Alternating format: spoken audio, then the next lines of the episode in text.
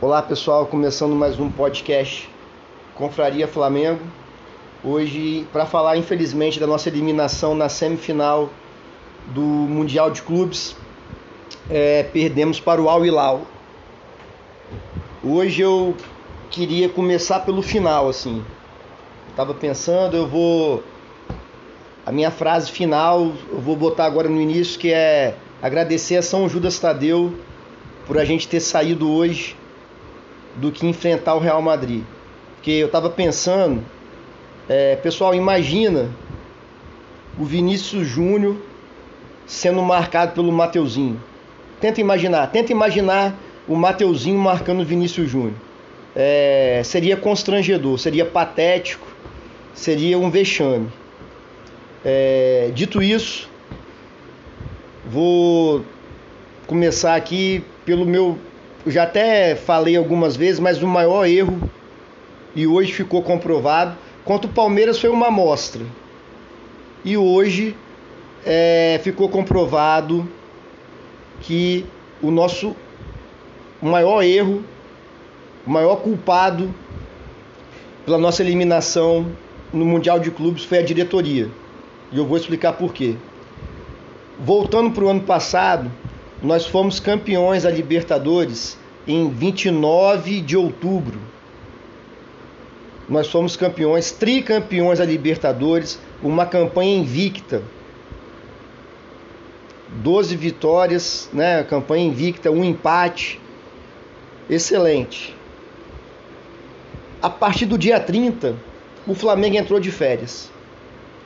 Né? O Flamengo já não tinha muita chance no Brasileirão, não tinha chance nenhuma na realidade. Aí botou o time reserva, os jogadores titulares fizeram um ou dois joguinhos, mas bem meia boca, inclusive perderam. Perderam no Maracanã, não lembro para quem lá. Então já foi férias, depois veio Copa do Mundo. Então o Flamengo faz o seu último jogo sério da temporada, dia 29 de outubro. E o Flamengo volta a treinar no dia 26 de dezembro, depois do Natal. E essa semana depois entre o Natal e o Réveillon é para inglês ver. É o exame de sangue, é uma corridinha na esteira para ver o condicionamento físico, condicionamento aeróbico, a resenhazinha ali e tchau. É, eu estou falando isso, não sei se eu já falei aqui alguma vez, mas eu sou professor de educação física, sou formado pela Universidade Federal do Espírito Santo, inclusive fiz minha especialização também lá. É, eu sou especialista, né, fiz o curso de pós-graduação em treinamento esportivo. Então eu tenho né, algum conhecimento para falar. Nenhum time profissional, nenhum time de alto rendimento, nenhum atleta de alta performance fica dois meses sem treinar. Não fica. Por quê? Dentro da educação física, do treinamento esportivo, existe o princípio da reversibilidade. Tudo que você ganha em condicionamento físico, se você não manter, se você parar, você perde. Por isso que quando os jogadores, todos os times do mundo, tem um mês de férias, é, tem que ter um mês de férias mesmo, tá certo. Por isso que quando volta, volta na pré-temporada, devagarzinho, que é para o jogador readquirir a sua melhor forma física. Aí o Flamengo, né, na figura do seu dirigente Marcos Braz, me dá dois meses de férias.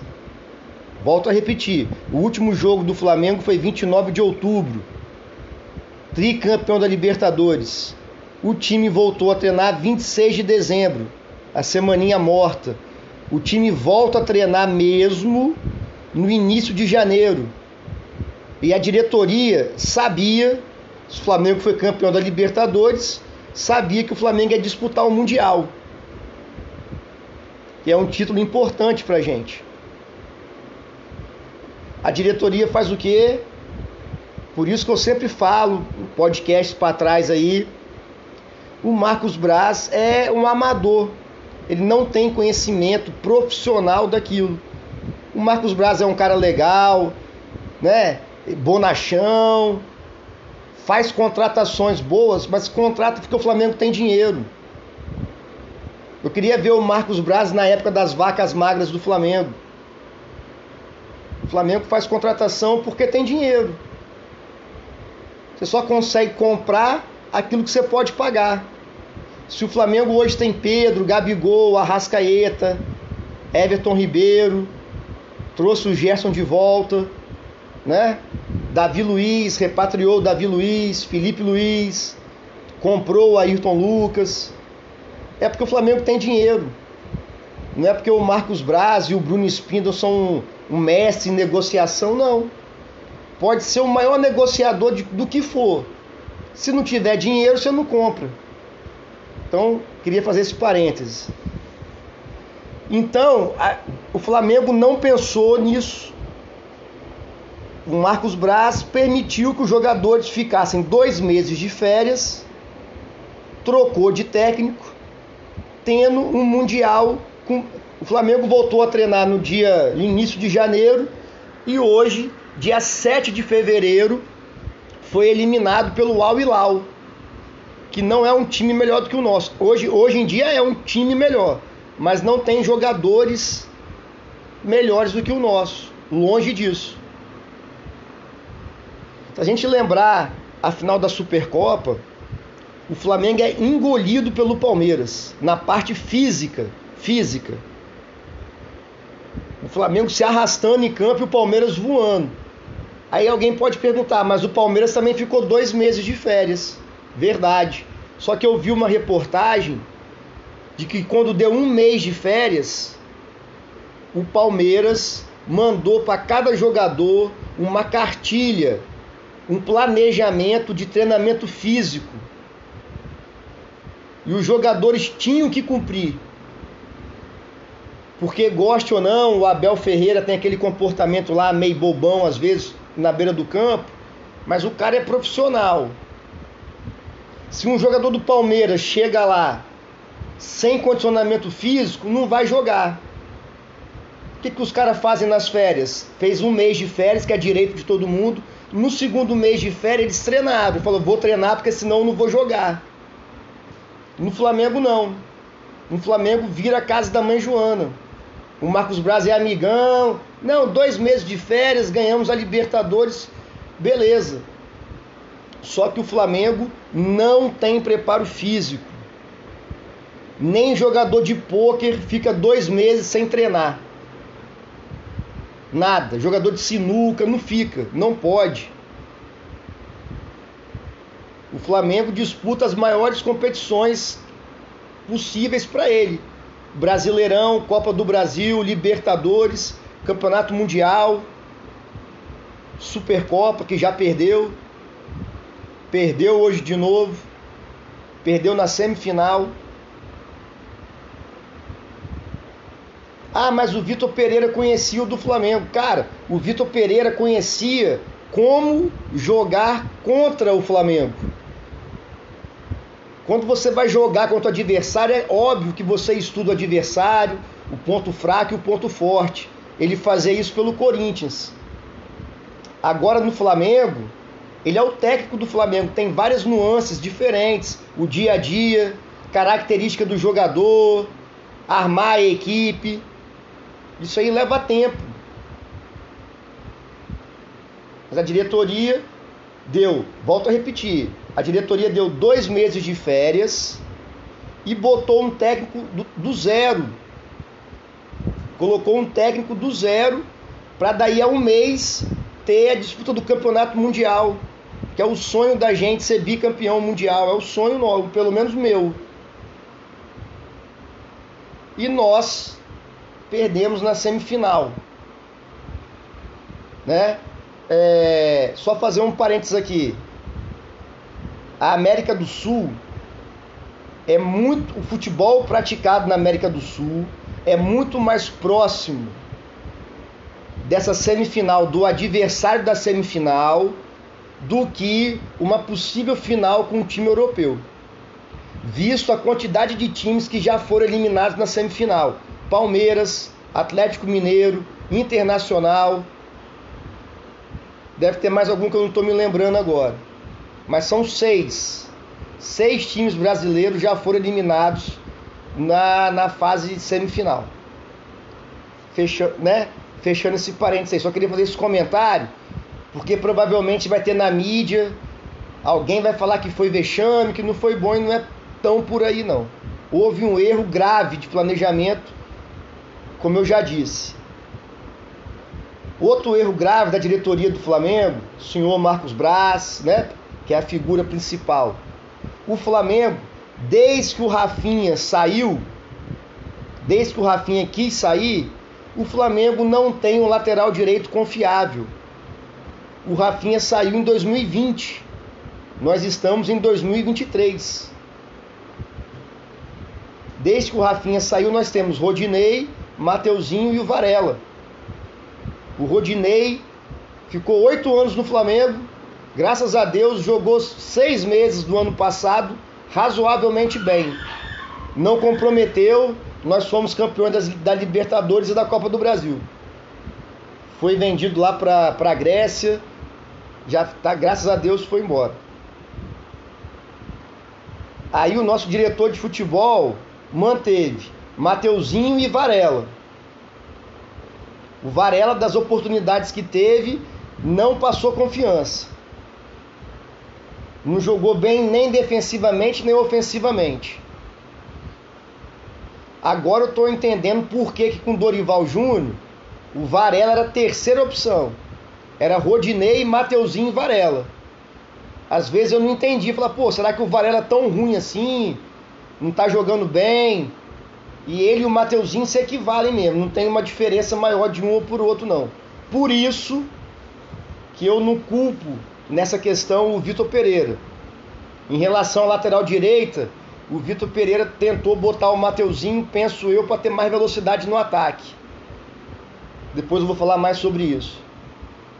E com dois minutos de jogo, o Mateuzinho comete um erro primário, um erro assim, aprende na escolinha. Todo lateral não faz o que ele fez. Desde os 10 anos de idade se ensina que não é para fazer aquilo.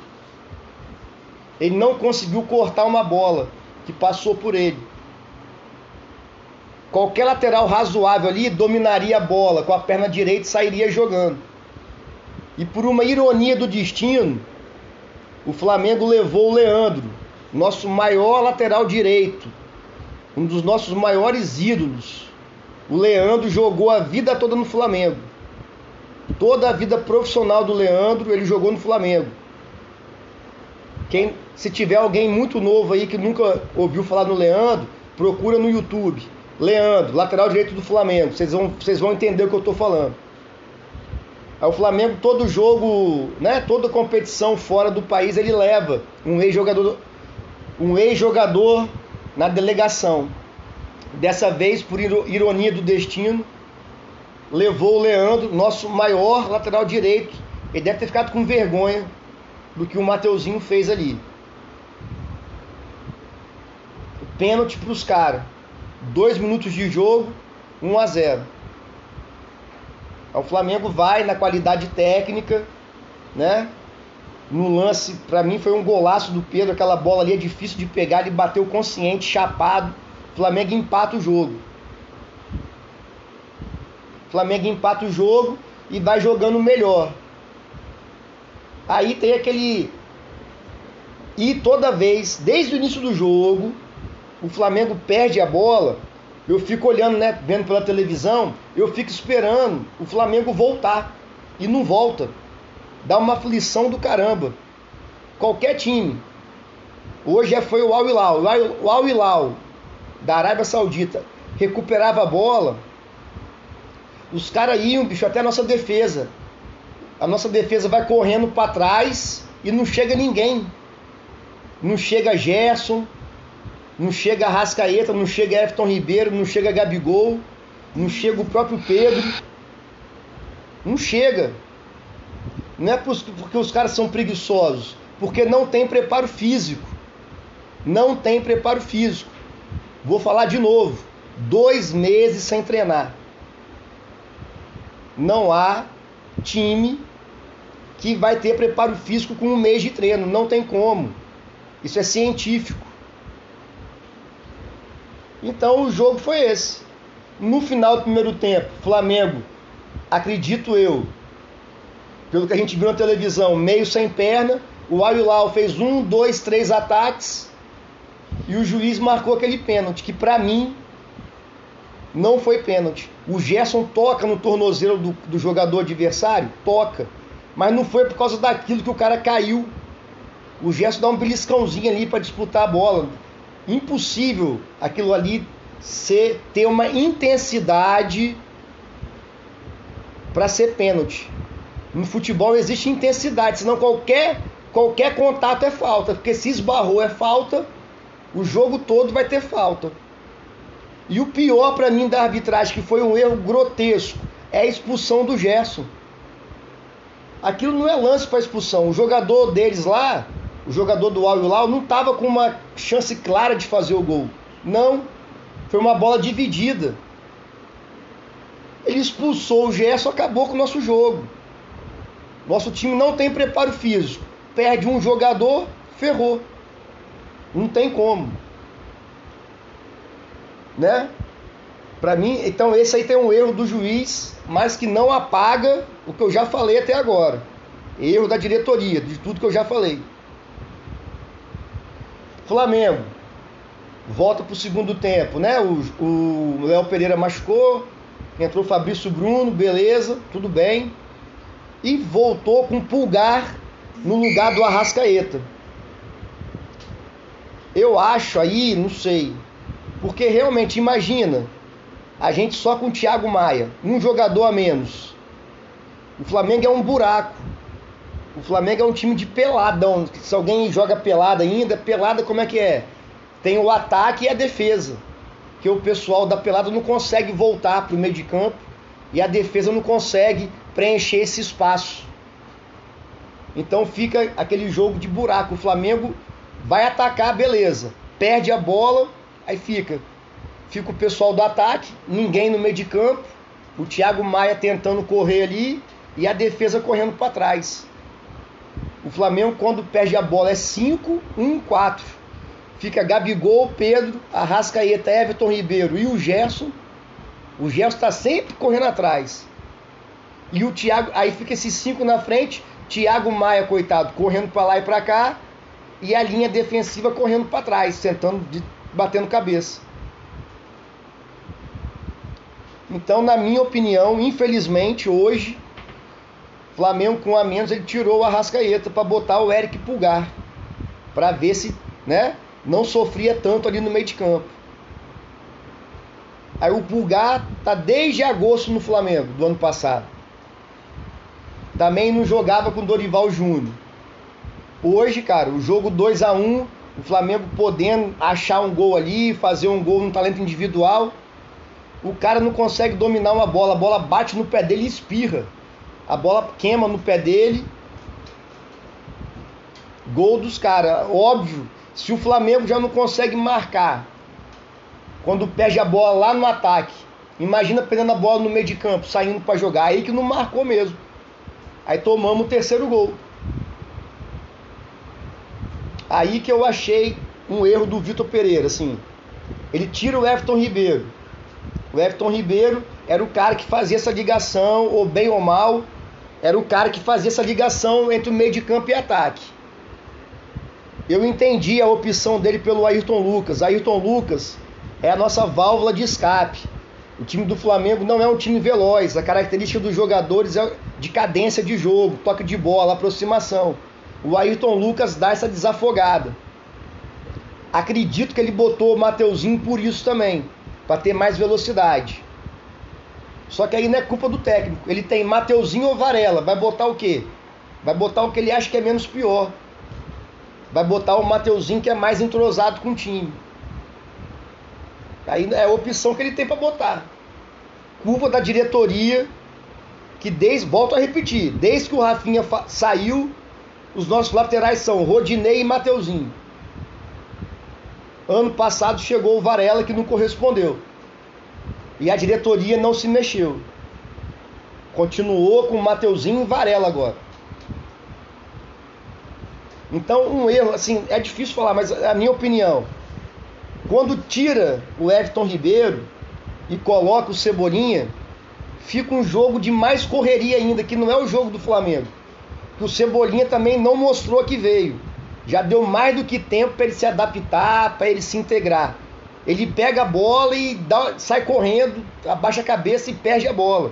Aí o Flamengo toma contra-ataque. Aí o Flamengo não consegue voltar para marcar. O jogo do Flamengo pode, Flamengo não tem que fazer o máximo para não perder a bola. E o Cebolinha é certeza que vai perder a bola. Então virou um jogo, aquele jogo doidão. O Flamengo atacava com Cebolinha, perdia a bola. O Al Hilal vinha, o Flamengo vinha se arrastando em campo. Até que nos acréscimos lá o Flamengo acha um gol com o Pedro. Mas o Flamengo, o jogo todo, se a gente for parar para analisar o jogo com calma, o goleiro deles não fez uma grande defesa, o Flamengo não botou uma bola na trave, ou não teve. O Flamengo conseguia se impor quando estava 11 contra 11. Ali na intermediária tinha mais volume de jogo, mas não tinha uma, um ataque assim perigoso, aquela pressão que você sentia que o Flamengo ia fazer o gol a qualquer momento. Teve um pouco antes do primeiro gol.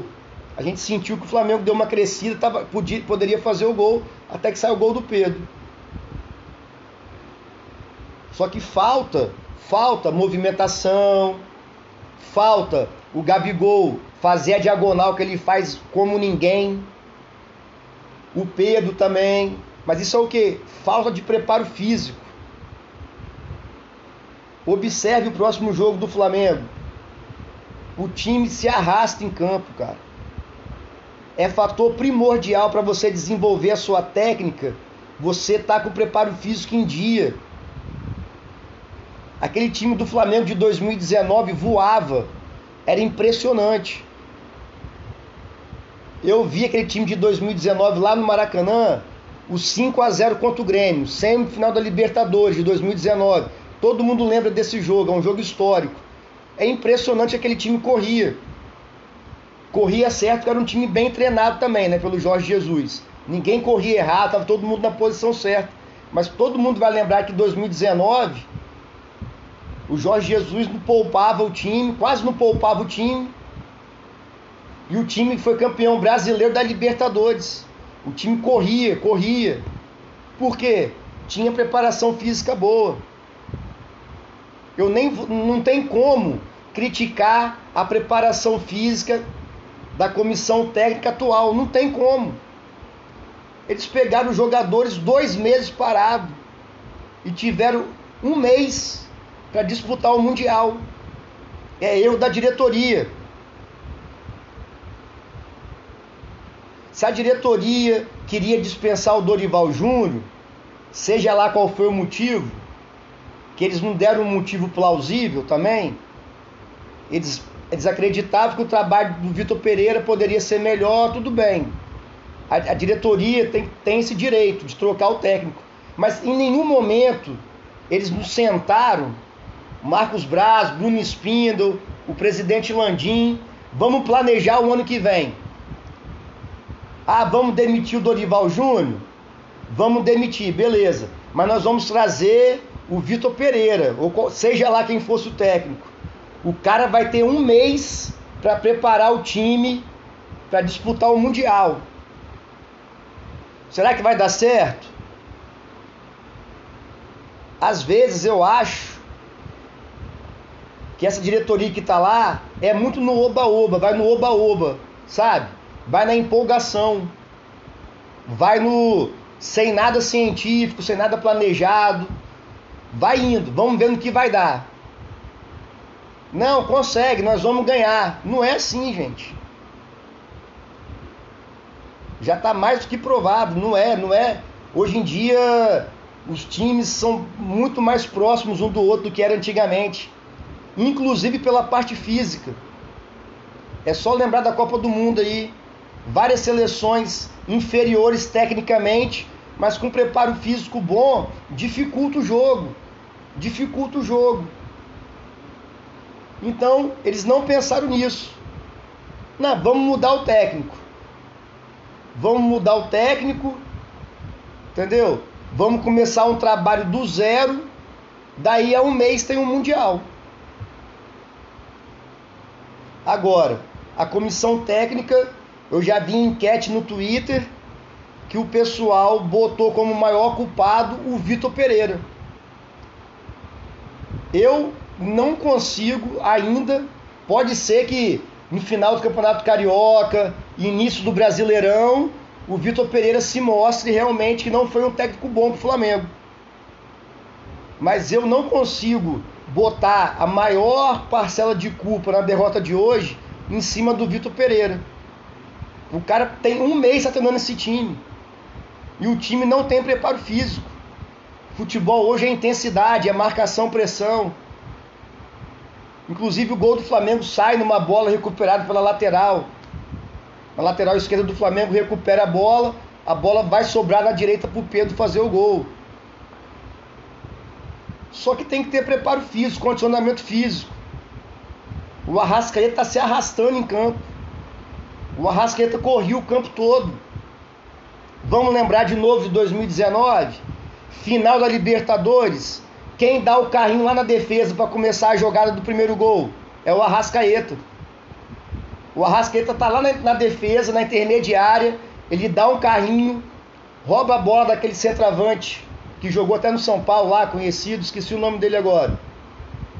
Ele rouba a bola, sai jogando, dá no Bruno Henrique e vai lá na frente ainda, dá o passo pro Gabigol. O que aconteceu com o Arrascaeta que em 2023 ele não está conseguindo, não tá conseguindo correr um tempo? Eu sei o que, que é. Dois meses de férias.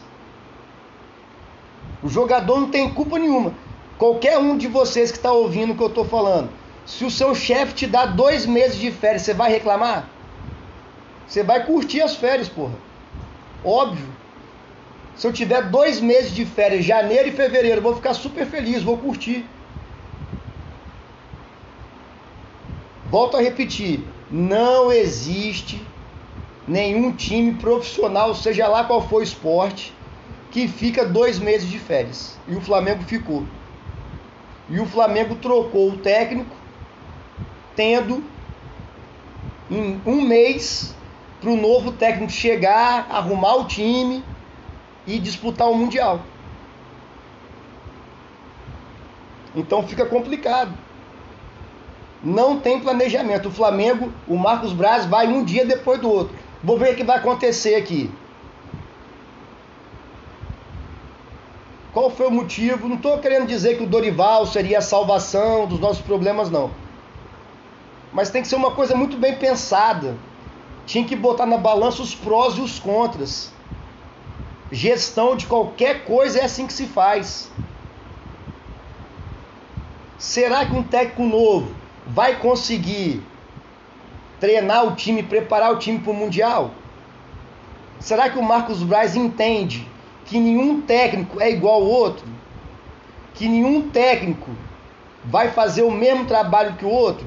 Vai começar do zero? Porque o técnico que chega não está no dia a dia, não sabe a característica do jogador, como eu já disse, sabe de jogar contra mas tem todo, todo, toda uma parte tática, aonde o jogador se sente melhor, aonde que não sente. O Vitor Pereira chegou, ele devia pensar alguma coisa, algumas coisas se confirmaram, outras não. Ele teve que mudar alguma coisa lá no esquema tático dele, a gente não sabe, a gente está lá no dia a dia com ele. Mas, cara, até agora se mostrou que o planejamento para 2023 foi errado. A gente conseguiu fazer um jogo bom contra o Palmeiras devido à condição técnica do time. O Palmeiras ganhou devido à intensidade física deles.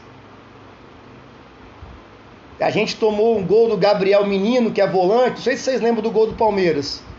É uma bola recuperada, o quarto gol do Palmeiras. É uma bola recuperada o time do Palmeiras vem com tudo atacando e o time do Flamengo vem se arrastando atrás. A bola vai lá para a esquerda do ataque do Palmeiras. O Gabriel Menino vem correndo igual um maluco, acompanhando a jogada. Ele entra na área e faz o gol. Que volante nosso que consegue fazer isso? Thiago Maia consegue?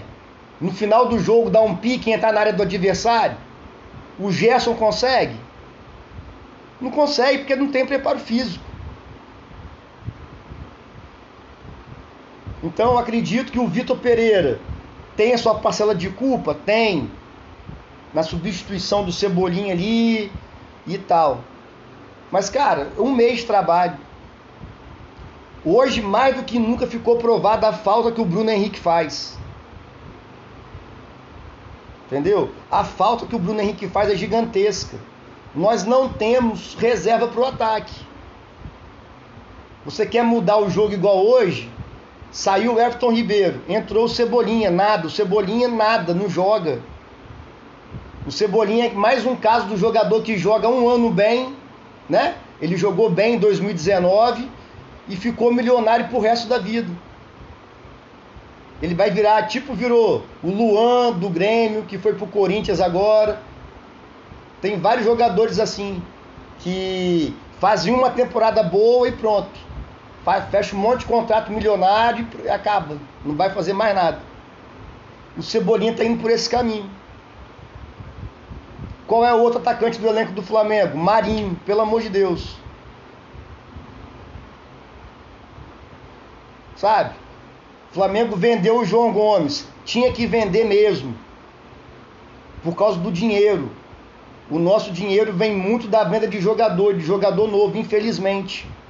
A nossa moeda é fraca para competir com o euro e com o dólar. Não dá para segurar jogador. O Flamengo está com bastante dinheiro, tá mas não dá para segurar as, as certas ofertas. A oferta do João Gomes foi excelente. Poderia ter segurado até depois do Mundial? Poderia. Conversava com o Wolverhampton lá. Falou, ó, eu tenho um Mundial. Se a gente chegar na final é no dia 11. No dia 12 ele vai para vocês. Mas tem a situação da janela também lá na Europa que, de, que fecha antes. Vai no meio do ano então. Poderia, poderia ter feito isso. Não sou, volto a repetir, não sou contra a venda do João Gomes. Era uma proposta irrecusável, 100 milhões de reais. Só que aí não tem outro jogador no elenco. O Gerson nunca foi da mesma posição do João Gomes. O Gerson é o segundo volante que sai pro jogo e não está bem. Não está bem fisicamente, não está bem tecnicamente. Acontece. E o Flamengo tem quem para posição ali? Eric Pulgar, o Vidal.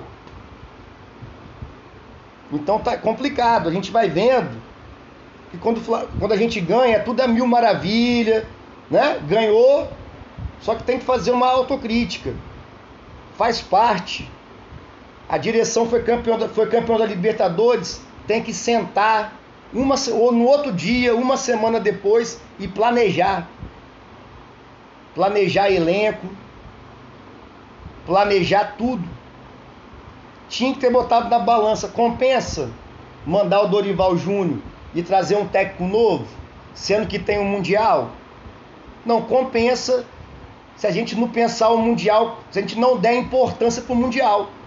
Chega para a torcida e fala: trocamos de técnico, o Mundial vai, né? Nós abrimos mão de ter um time que já vem treinado há mais de um ano com o treinador para ter um técnico novo. Então o Mundial a gente não vai ter tanta prioridade. A prioridade vai ser Libertadores e Brasileiro e Copa do Brasil. Aí faz sentido. Faria sentido. Mas o que se passou pra gente é de que o Mundial era uma coisa importante. O Marcos Braz sempre falou: não, o Mundial é importante. Pra mim é super importante o Mundial. Pra gente ganhar o Mundial é massa, cara. Quando o Flamengo foi campeão mundial, eu tinha um ano de idade. Meu pai falava nisso direto. Só que não teve o planejamento adequado. Ficou nítido. Ficou nítido que o Flamengo possa se reestruturar, contratar um lateral direito bom, um cara que chegue para jogar, dono da posição. Contrate um volante que chegue para jogar também. Se o Gerson não está bem, pode ir para o banco, não tem problema. Ele recuperando a forma física e técnica, titular. Mas no momento não está dando. Ele não está contribuindo na marcação e nem tecnicamente. Sou fã do Gerson, mas não está bem. Só que no elenco nosso não tem. Se o técnico quiser mudar o nosso jogo, botar um time veloz, é Cebolinha e Marinho. Tá de sacanagem. Cebolinha e Marinho é, é a mesma coisa que nada. Então o Marcos Braz, pelo dinheiro que o Flamengo tem, pela estrutura que o Flamengo tem, não é a pessoa para estar tá à frente do futebol. Ele pode ficar lá como vice-presidente, mas tem que contratar uma pessoa que entenda de gestão, de planejamento. Alguém sério. Sabe? Não dá para ser o, o, amigão, tem hora ganhou, tem que comemorar, fumar charuto, beleza. Agora no outro dia já é planejar o outro ano. Então espero que o Flamengo, né? Ainda não é a hora de caça às bruxas. Acredito que o Vitor Pereira pode ainda fazer um bom trabalho, arrumar o time. Mas tudo passa três aspectos: parte física, técnica e tática.